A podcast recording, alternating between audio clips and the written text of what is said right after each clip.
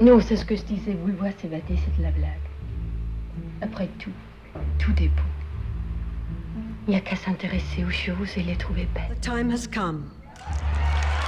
Kathryn Bigelow! This and some of the other nice things that have happened to me in the last couple of days may turn me into some sort of hopeful optimist and ruin my whole life. Spoil?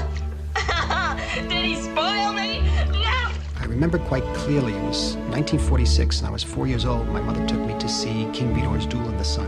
al film italiano Deserto Rosso di Michelangelo. Michelangelo Antonioni. All I know is that first, you've got to get mad.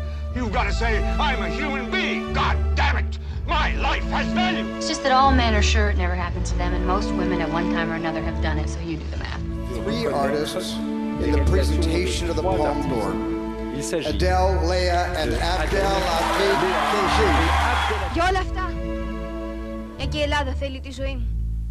Της τη δίνω. Hi, everybody. Welcome to the Filmotomy podcast. This is episode 31. I'm your host, uh, B. Garner, and um, I'm joined here today by some lovely people. Uh, so, can I get some introductions, please? Who wants to go first? What's your name? Uh, uh, Aladdin. Aladdin. Hello, Aladdin. Nice to have you on the show. Can we call you Al, or maybe just Din? Or how about Laddie? Sounds like here, boy. Come on, Laddie. Hello, everyone. I'm Jonathan Holmes, and you can find me at Twitter uh, at Mr. Brown underscore 23. Hold on, what is that? This is disgust. Hi, hi guys. Uh, I'm this is Rob Motto. Uh, you can find me on Twitter at Rob underscore Motto. That's M O T T O. It's a girl. I know it's a girl. Uh, hi, I'm uh, Daniel Smith Rowsey. Uh, I teach some film classes and communications classes. Yeah, and, and Twitter, I'm at S M I T H R O W S E Y. That's Smith Rowsey. The Muffin Man. The Muffin Man. The Muffin Man. Great. Well, um, today we're sort of doing something a little bit different. Uh, but today I thought, well, it's actually kind of funny. I've been away for a week and I've been visiting family. Uh, and uh, I've got two younger cousins, um, and they're they're really sweet. I love them to pieces. But that means I've been spending a whole week watching animated films, especially as the weather's not been too great, so we haven't been going outdoors much. Yeah, I actually quite like animated films, but I know that somebody here has a real issue with them. and I wonder who that could be. yeah, mm, well, actually, Rob, are you able to sort of explain to us? I think it's fair to start with that that I sort of I sort of champion the auteur theory and a lot of frankly um, visual visually um, arresting kind of movies and animated movies in general are uh, I feel like made for kids or are, are just in a visual way less impressive and less meaningful. Um, Right. I've just never been taken over by an animated movie the way I've been taken. You know what I'm saying? And so, um, certainly as a child, I have my favorites of animated movies, um, and even a more adult themed animated movies I appreciate. But um, I feel like filmmaking is about filming. You know, it's about capturing, you know, these sort of true emotions of like the human face. And I mean, it's just sort of an old school like point of view, but and you know, animated movies that try something different or do have a perspective. Um, and even things that are very popular, like Inside Out, uh, that came out a couple years ago. I mean, I was I was bawling by the end of that movie, you know, just because it was so um, so moving. So, uh, you know, I, I certainly um, there are exceptions to that, but in general, they just don't grab me in the visually in the way that that uh, a lot of other movie, you know, uh, live action movies do. That's quite interesting you say that because I often find that I, with animated films, I don't know, I can see that it's acting what's happening with live with live action films. There's some things about the animated film and the the fact that the work has gone into that and the animation that's gone into creating that world feels more like a, a labor of love than anything else to me. And Yeah. when people say that animated films are just for kids, I can't help but say, well, there are certain films that will upset you and have an effect on you, no, regardless of whether you're a huge fan of animation or not. And one that springs Mhm. to mind is one of my favorite all-time films is uh, The Grave of the Fireflies, which is Mm. so deeply moving that I've only watched it the once and I can't watch it again because I know the the, the rea- reaction that I I would have to watching that film. But does anyone else here feel the same way in terms of Rob's viewpoint is, or I, I guess I wonder. I, I'd love to ask Rob and you, B and, and Jonathan, if if maybe Rob's take is sort of societally conditioned, and by that I mean, hmm. do we think of animated films as for kids because we learned them as something for kids? And I guess the way we would test that is we go to an Aboriginal tribe. You know, they've never mm-hmm. seen any movies or TV hmm. shows at all ever and we show them whatever WALL-E and 2001: A Space Odyssey side by side, and say, does one of these seem really stupid and immature and, and childish, uh, or do they kind of seem the same, or you know that kind of thing, you know, or uh, or maybe it wouldn't be a good test. I mean, I guess I'm wondering, Rob, if you think that your take is kind of conditioned by growing up with them, or do you not think, or you think that it's just inherent to the medium? I, it blows my mind that these movies were made in the 40s and 50, and some of them the 30s. I mean, Peter Pan. So I mean, it, it's amazing the the storytelling. You know, things that I love. I could say, I, I let's rewatch that because I loved it as a kid. But I, I think I agree with you. I think that I am. I've been conditioned to sort of think of them as kids' movies, even if Pixar has sort of moved away from that a little bit. You know, with mm-hmm. Up, with WALL-E, with certain you know these certain types of movies that there is a little something there for the adult. There is something to grab onto. Um, it's not just sort of this animated feature for kids. Uh, and what about yourself, Jonathan? How do you feel about that? Do you agree that perhaps uh, we have all been conditioned to believing that animated films are just for children? Well, of course, yes. I've always believed that kid animated films. When I was a kid and I was younger, oh, these these are just simply just tailor made for someone like me. And usually, as I as I've grown older and as my taste has matured, I realize a lot of the movies I liked, some of the movies I liked that were animated films, really had a lot more going on for them than just trying to entertain kids. And and I feel like with, with, with animated films, yes, they these movies can be made for adults, and they can they can be made for adults, but it depends on really what kind of story what kind of story the filmmakers want to tell and how do they tell it. Like Up, for example, which is perhaps my my personal favorite Pixar film, which is which has to deal with uh, the, the the idea of death and moving on and getting older. And one of the things I loved throughout the film is Ed, the old man, is carrying the uh, house that he that he and Elle Elle lived in, and that that was kind of I think that was a metaphor for him carrying, not being Sure. able to let go of his of his deceased wife. Again, him car- carrying the house and the balloons with him is just a is just a, a final testament to the relationship they've had, and how he's still carrying that baggage with him.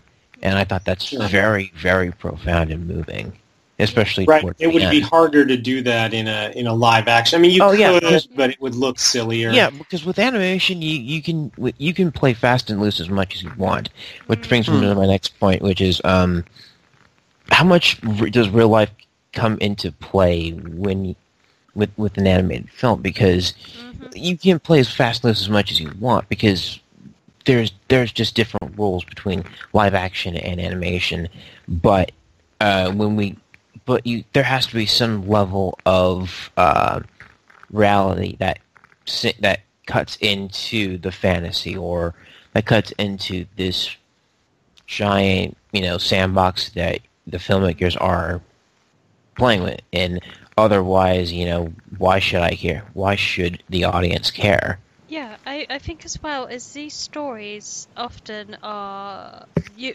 very they have morals to to them about um, friendship and you know being true to yourself and they're a positive message to to to give across especially when you are young and it, certain films help.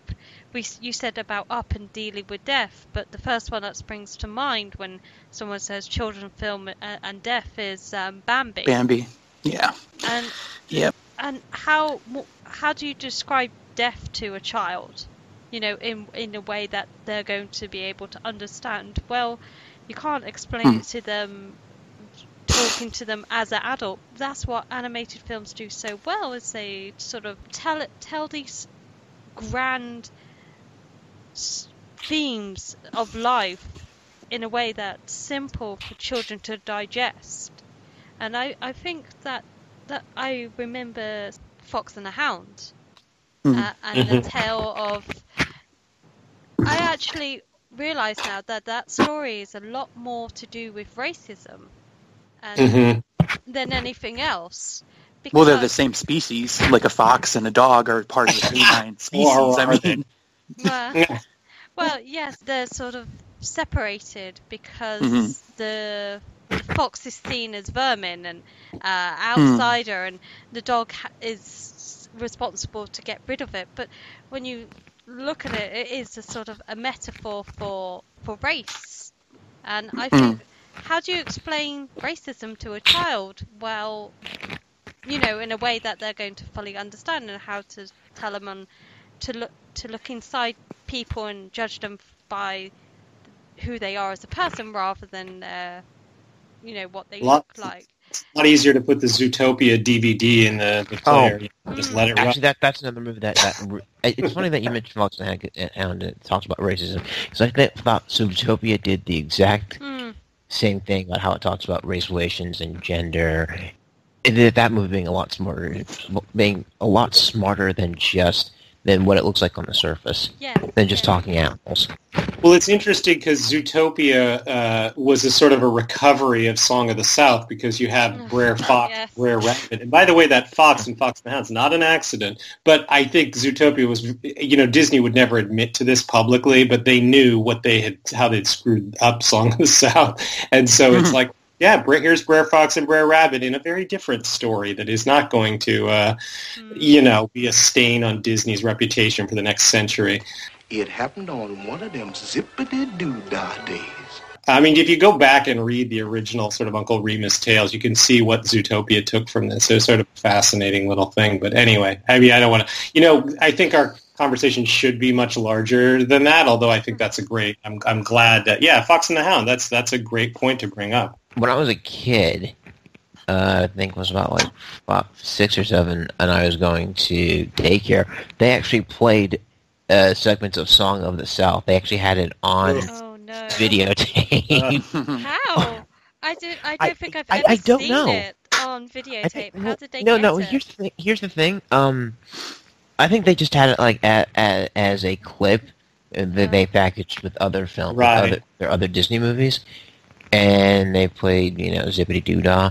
That's pretty much what I know about that movie from from Yeah, Song that's of all Disney wants that you to song. know. And the animation with Brer, with uh, Brer Rabbit and all those guys, and it's just I don't know. Well, I mean, there's a couple. There's a couple sit- of examples there, like Dumbo. I mean, Dumbo is ridiculously, uh, let's just say, discriminatory because Well, of when of it was made. Bro, yeah. And the Yeah. Jungle Book. Everybody forgets about the Jungle Book. That um, what happens at the end? I took it as like, oh, is that is that like subtle Disney racism there? Is that what I'm picking up? Sorry. So I don't know. I that always looking smacked really odd to me. Well, are we Right. looking back at those as adults now? Uh, and as children, we didn't pick up on that message because I always thought that when they meant his own kind, they meant like man, as in general man, mankind. Right, but these animals have human characteristics, and that's like, um, where what what's being said here, and am I being too sensitive? You know what I'm saying? Because I, I Right. you know, that's a, that's also a possibility. But No, Peter Pan is a nightmare. But I think I feel like we should. I mean, I don't know. I'm more interested in animation in general, but I think these Yeah. are interesting issues anyway. I mean, I I wanted to respond to what Rob said about auteur theory. I sometimes think that maybe one reason that animation kind of gets, you know, like it's never going to appear in a Best Picture lineup again, for example, and one reason it's sort of a critical, like who cares, is uh, that yeah, I think critics need a director mm-hmm. and and actors like visibly. I think I, I I don't know. I mean, let me ask you guys if I'm right or wrong about this. I feel like when they see that animation is done by committee and they see that even the performance of a of whoever you want to name. I mean, like let's just take uh, the Judy Hopps character played by sort voiced by Ginnifer Goodwin in, in Zootopia. I mean, I, that's just a random example, but like she's Ginnifer Goodwin is only like a small part of that character. If you watch the credits, there's like ten other people that might have had just as much to do with kind of creating her, making her move. So it's sort of like I sometimes wonder if the critics, you know, are kind of like Rob in the sense of they're more into auteurs and actors and directors. So they, since they can't attach themselves to that, they go, eh, this was made by committee. This is all too pat. You know, if the, the, the product is compromised because it's made to appeal to the lowest common denominator in a group of 10 people who made it or who were responsible for each choice. Things too perfect. I mean, I don't know. Is that something or is that not something? My brain is applauding right now. I'll be quiet now. Okay. It's time to face facts. We have to take him to the doctor. no, I, I agree. Uh, I've never really thought of it like that, but now that you've said it, it almost makes perfect sense. You know, it's and it's a shame, really, because all of film is a collaborative. Um, right. You know, uh, action, and and the director is just the guy at the well, he's not really at the top at all. Often a guy. Yeah, often a guy. yes, yeah. Rarely uh, a woman. Go ahead. Yeah, yeah. Yeah, but exactly. Um, and I, I feel like not enough people realize that it film is a collaborative. You know. Right. Uh, action. Everybody is involved in it, from you know the runner way down at the bottom to the director at the top and there's so many people, and it all they almost get swallowed up as just the the collective, and you know you see their names at the end of the credits. Names on a screen, yep. Yeah, if you stick around to see the uh, the end credit scene, but you're like, it, it feels. I think that's because the animation is a lot more uh, technical and, and more work goes into it. Mm-hmm. That it might I mean, you often see from the studio that brought you this, and you know, from the team that brought you that, um, advertise. You know, I feel quite sad actually when you say it like that. But uh, I've Inside Out is a perfect example of a film that, it to me, is the best picture. You know, oh yeah, that came out in in that year. They get lost and forgotten about or ignored basically by mm-hmm. the Academy. And whether we say you know, whether it's a mixture of the fact that animated kids are supposedly just for children, you know, animated films mm-hmm. are just supposedly for children, uh, and whether the academy just see it as a team effort. You know, I think it's it's well, kind of uh, I don't know, it's frustrating. That's what I was. Well, I do.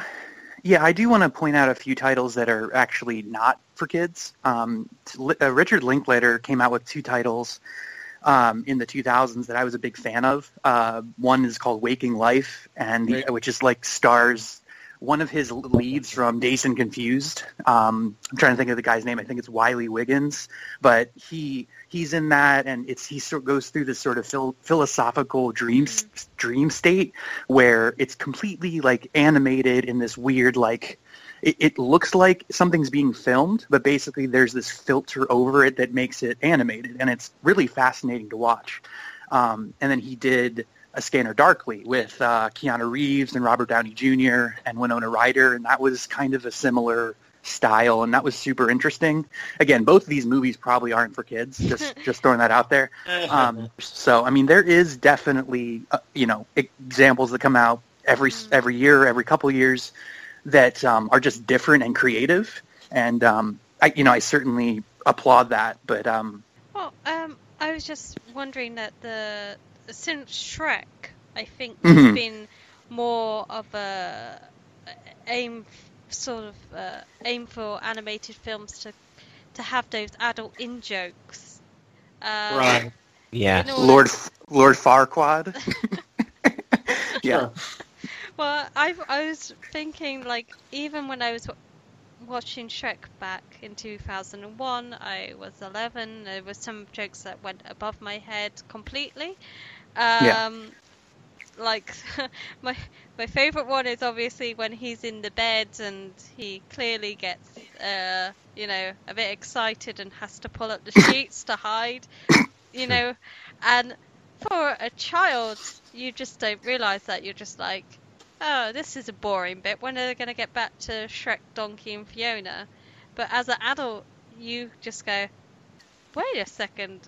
I wonder whether there is more adult jokes now in animated films than there has Ah. been before. I really wish there was less because well, when Shrek did it, that was kind of kind of new. It was uh oh wait wait double take that just happened in a kids film, and that was kind of refreshing because it's like oh okay it has a sense of humor that that it's not just pandering to kids. Oh yeah yeah adults can be in on the joke, can be in on the fun too, and I feel like uh, post Shrek and Shrek Two, especially with DreamWorks, made that their staple mm. through a lot of their m- movies like Shark Tale and Oh, Monsters vs. yeah. and Aliens and all that stuff. It's like, you know what? It was fun for a while. Now it's just like, okay, it's it's just kind of pandering. It's just cheap. It's very just kind of lazy, and it's just it, it's it just kind of starts to just annoy the hell out of me.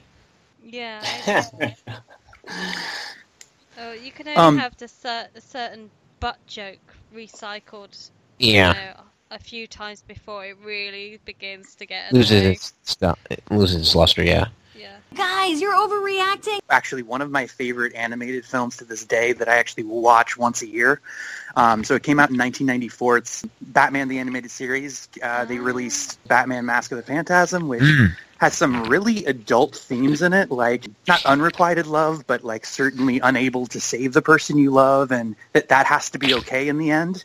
You know, and it's just like, wow. Like I was five when I saw this, and I it actually still makes me cry at the very end. So it's like you know, I'm I'm a contradiction in that you know there's an animated cartoon that I'm very moved by. So you know, there, there's an example of where it's like uh, that really doesn't add up for what you're saying.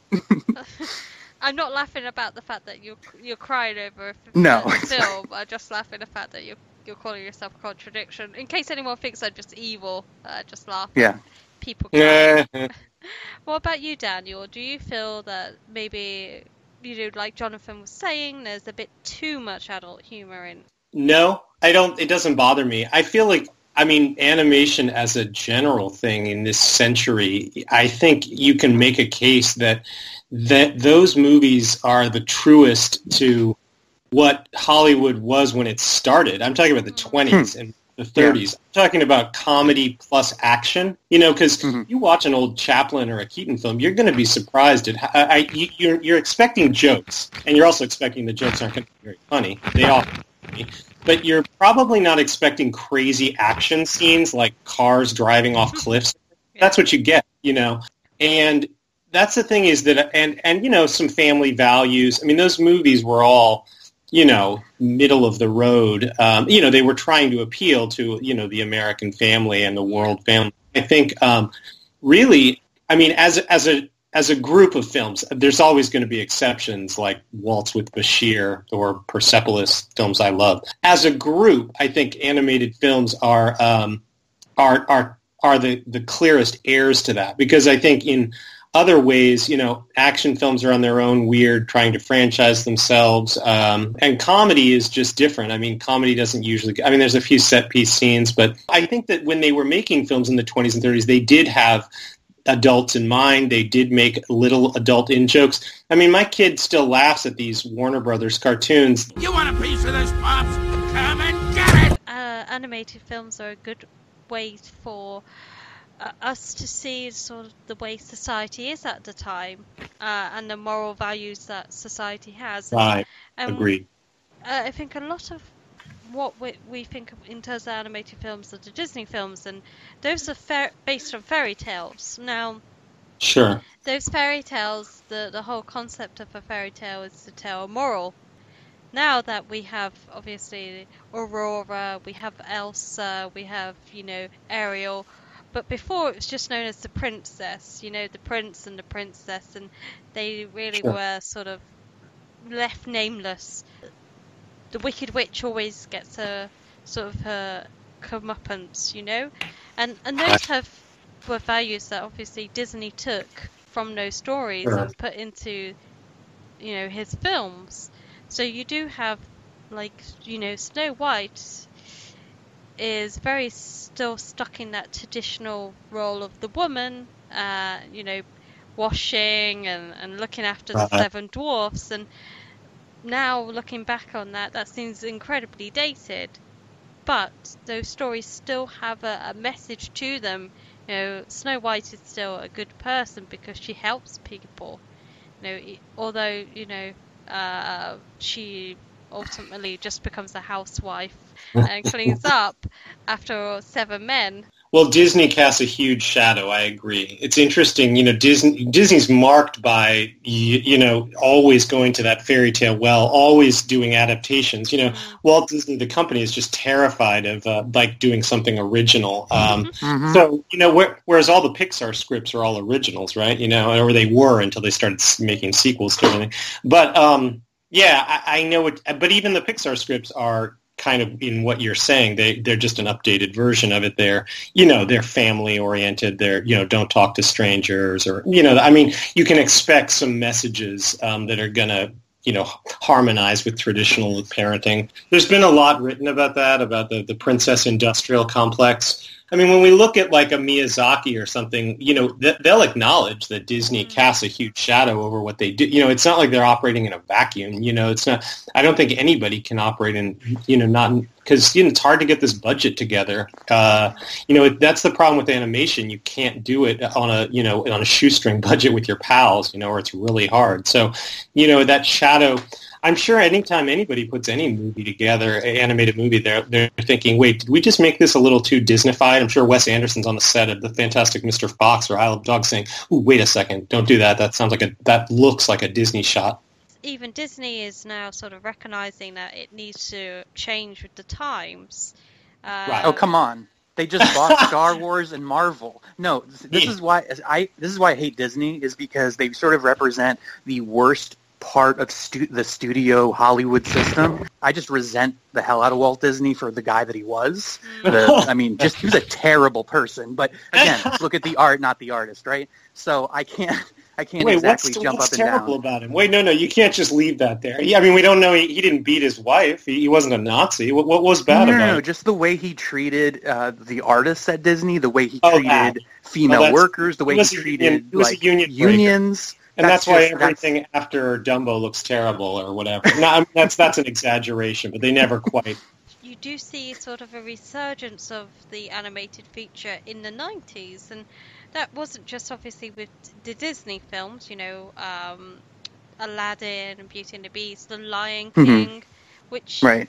you know we can all admit that those films are still great to watch even if you're an adult i mean i don't know about you but the lion king Yeah. is is hamlet you know you don't get a very much more Sure. adult story than that um, Mhm. but then uh, you know there are films that weren't made by disney studios such as um, my favorite one was anastasia which i believe was 20th century fox Was that? Yeah. Wasn't that Don Br- Bluth's last movie? Yes, Or- Don Bluth did that one. Yep. Yeah, and that, and there was uh, the DreamWorks films. Uh, was it Prince of Egypt?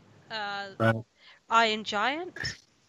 You Oh yes, that was Well, that that was, was uh, Brad Bird. Brad Bird. Yeah. Ninety nine, I guess. Yeah. Mm. Yeah. Right.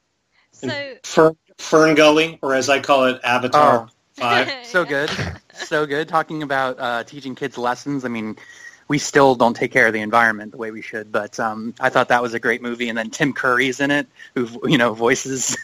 I, I think he voices the like the bulldozer or whatever. But yeah, it's I, I love that movie.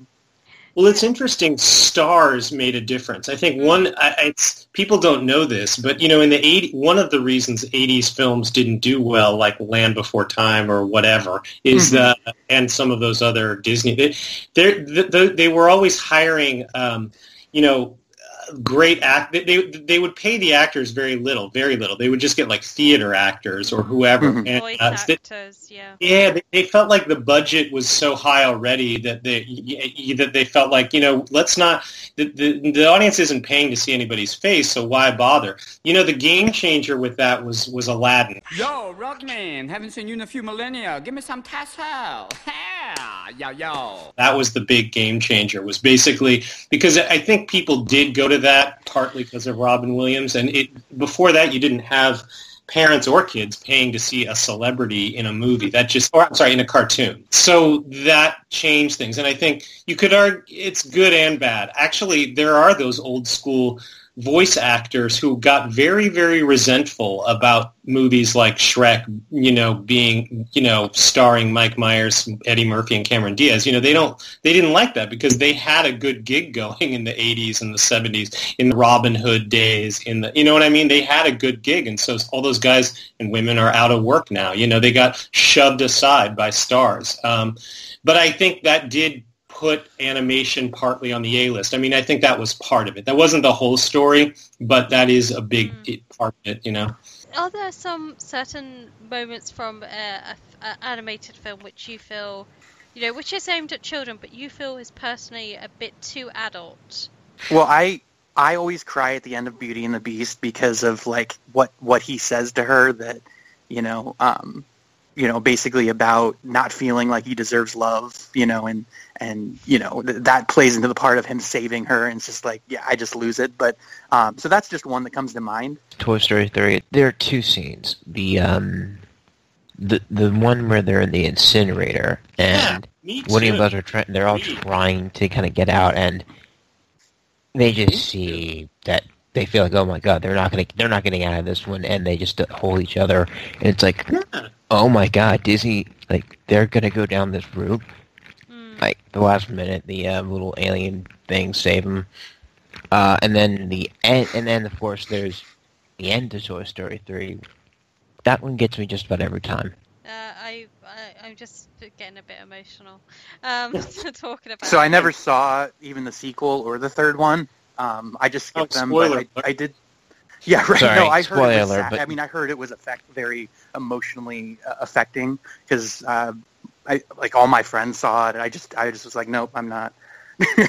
but um, I I literally just side side note, I still have my little um, 12 inch Michael Keaton Batman doll from when I was like one or two. So you know, we we hold on to those things.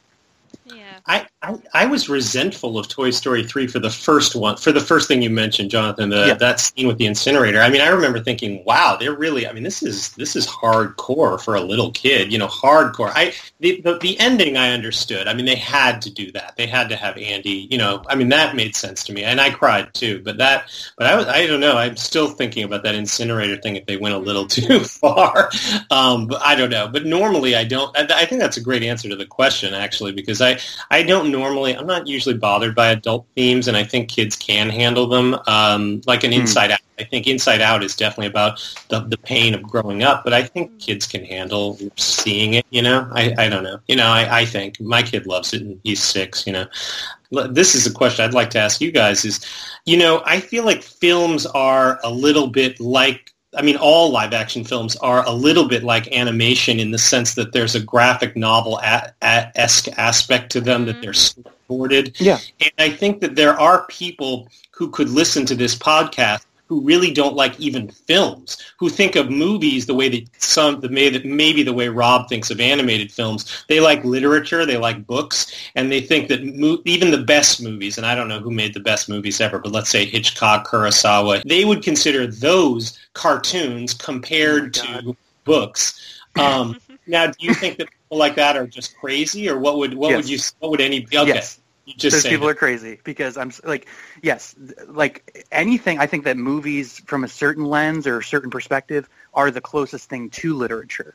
Um, Now, maybe some TV buffs would argue with me there with like The Wire and some other things, but I really feel like, I mean, especially Kubrick, he almost exclusively adapted literature, uh, right, but he had works. to make it. But he had to trim off Adapt some it. edges, didn't he? I mean, he Exactly. had, you know, he had to, sh- you know fit that wine into a two hour bottle, if you But will. I mean, you know what I mean? Like, Yeah, this is the crux of like what I believe though about um, almost believe about cinema that I really love is that it's that it almost visually, you know what I'm saying? It, if it was only visual, like that is like what you are trying to sort of express, almost this uh, strictly visual. And maybe this is making an argument for animated films because again, that's Yes, that, you are. you know, so I, you know, Exactly. So yeah, I'm just really subjective about what I like. Is what it comes down to. That's what I mean. It's like it's you're almost angel dancing on the head of a pin. I think because you're Yes. making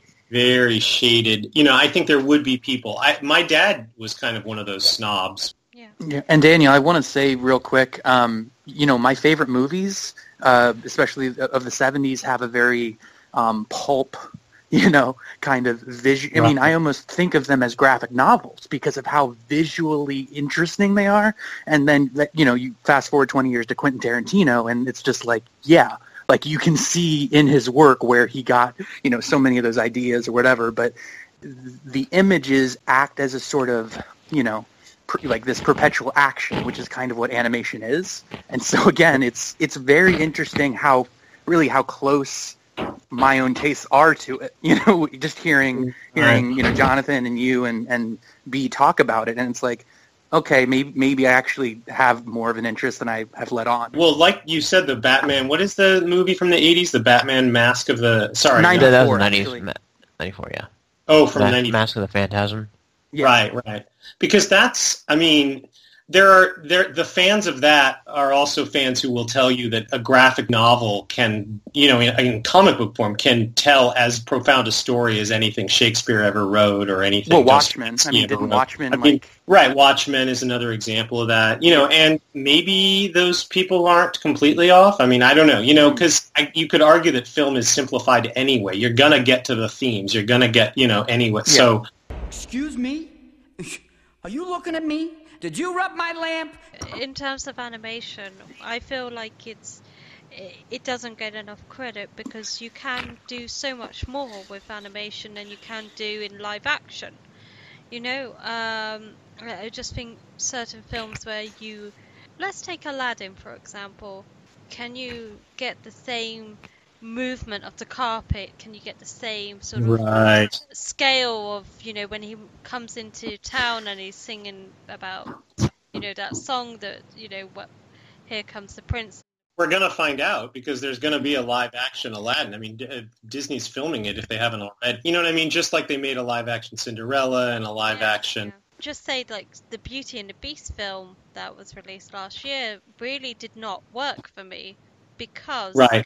The animation managed to do so much more and tell the story in such an effective way that when it came round to doing the live act like the be your guest song did not hold up to the actual animated version of the song at all they just mm-hmm. couldn't No, it really it. didn't. No. And I think that's what is so special about animated films is that it, you know we were saying take for example Watchmen, you know that could eas- that should be animated for adults onto the big screen.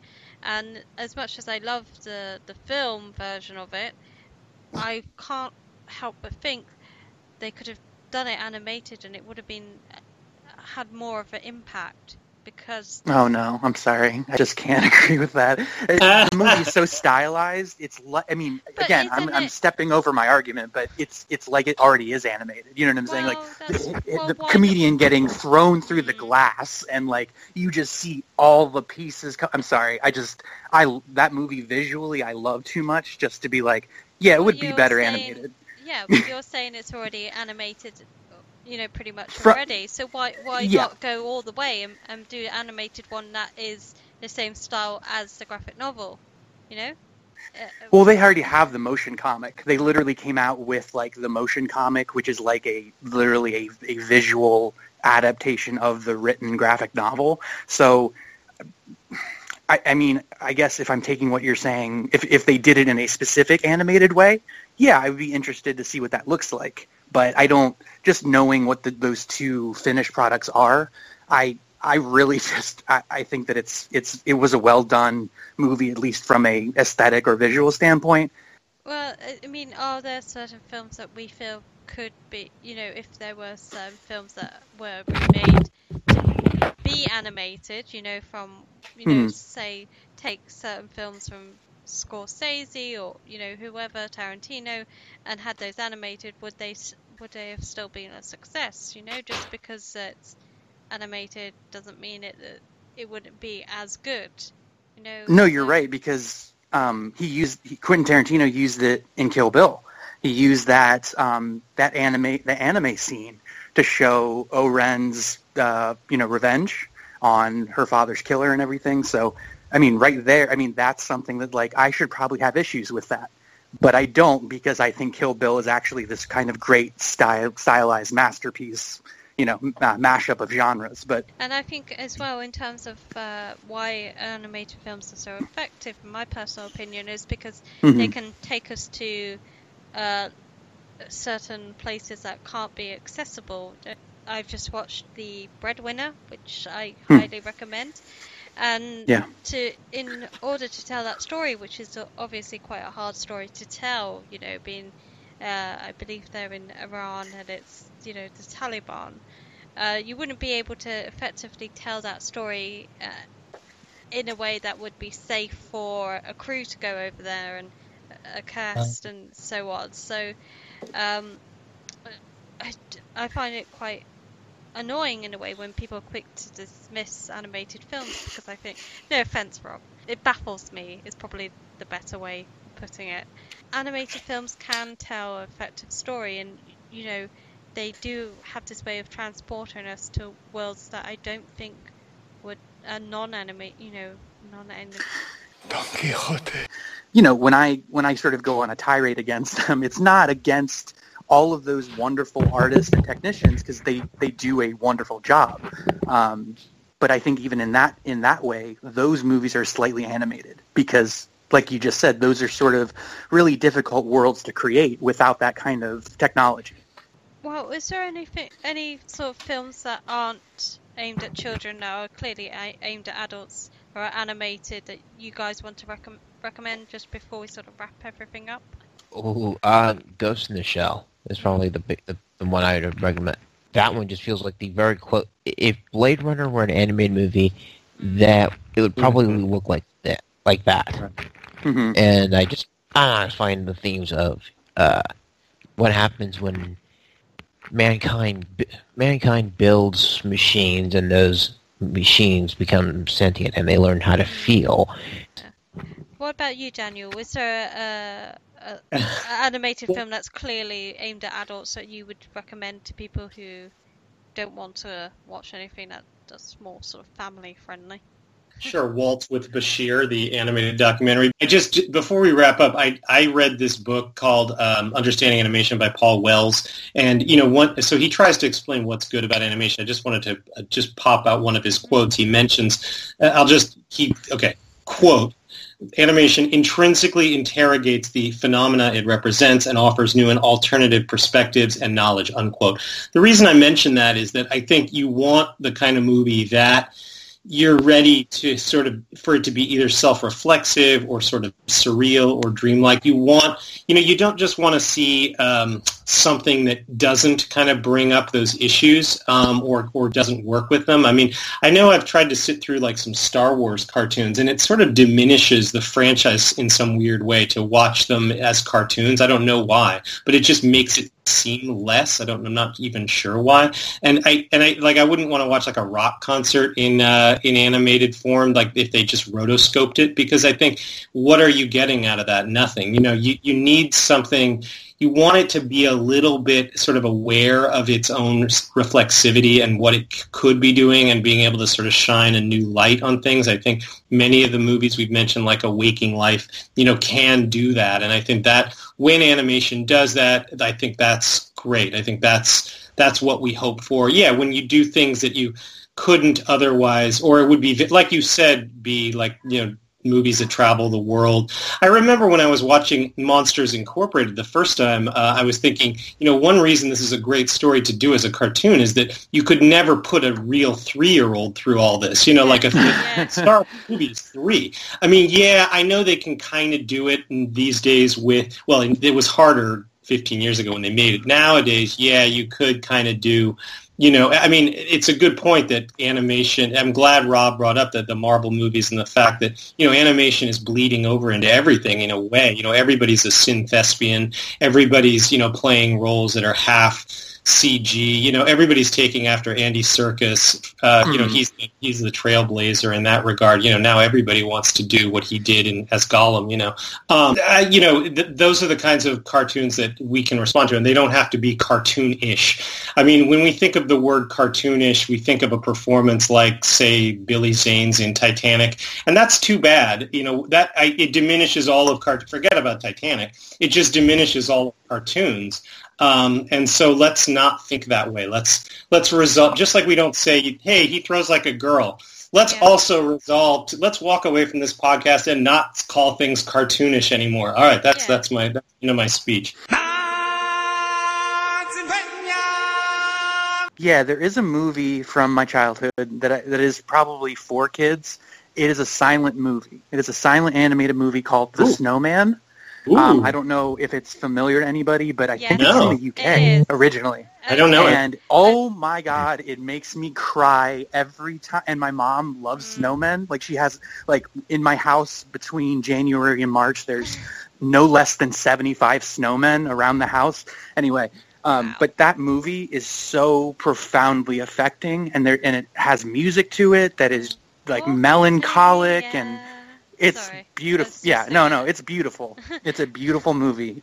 Uh, being from the UK, I know it really well okay. because it's on all yeah. the time over here at Christmas. Yeah.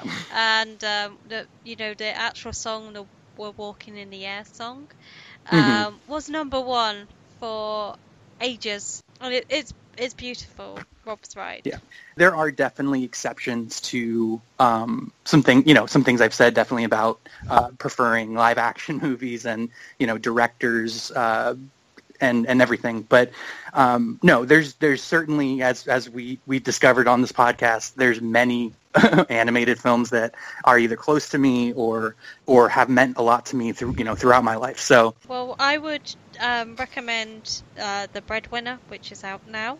Uh, that is beautiful and just it will make you cry. I would also recommend Grave of the Fireflies. And another animated film from Japan is Perfect Blue, which is mm. very much about um, f- obsessive fandom, um, reality, sort of uh, avatars, and you know, uh, social media before there was social media. So yeah. it's, it's a it's a very adult film. It has adult themes. It's you know it's quite shocking in places. There's a lot of violence and um, you know it's a story that I don't think you could tell very well as a live action movie. So um, I would recommend those three for sure. But uh, as as discussed, you know I, I am still all, and always will be a fan of animated films and mm. nothing will change my mind about that. So. To me, uh, if the story is working, and if the characters are involving, and if the artistic imagination is there, and if the eye is there, then those other things simply become stylistic details that become less important as the film goes on. You know, you're not looking at the whole film just on the basis um, of uh, some abstract idea of technical excellence. You're looking at it in terms of its excellence as art, and art doesn't always depend upon how many frames a second or whether this was done or whether that was done. It depends upon how it makes you feel. Oh, c'est super!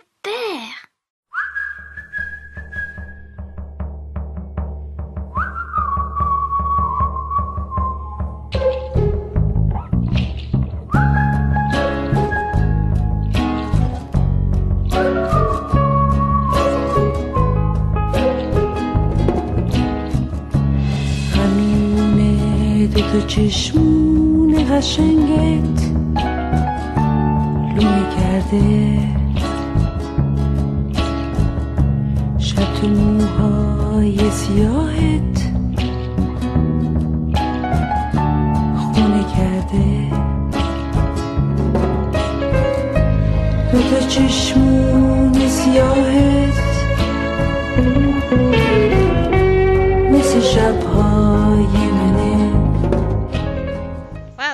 animated podcast.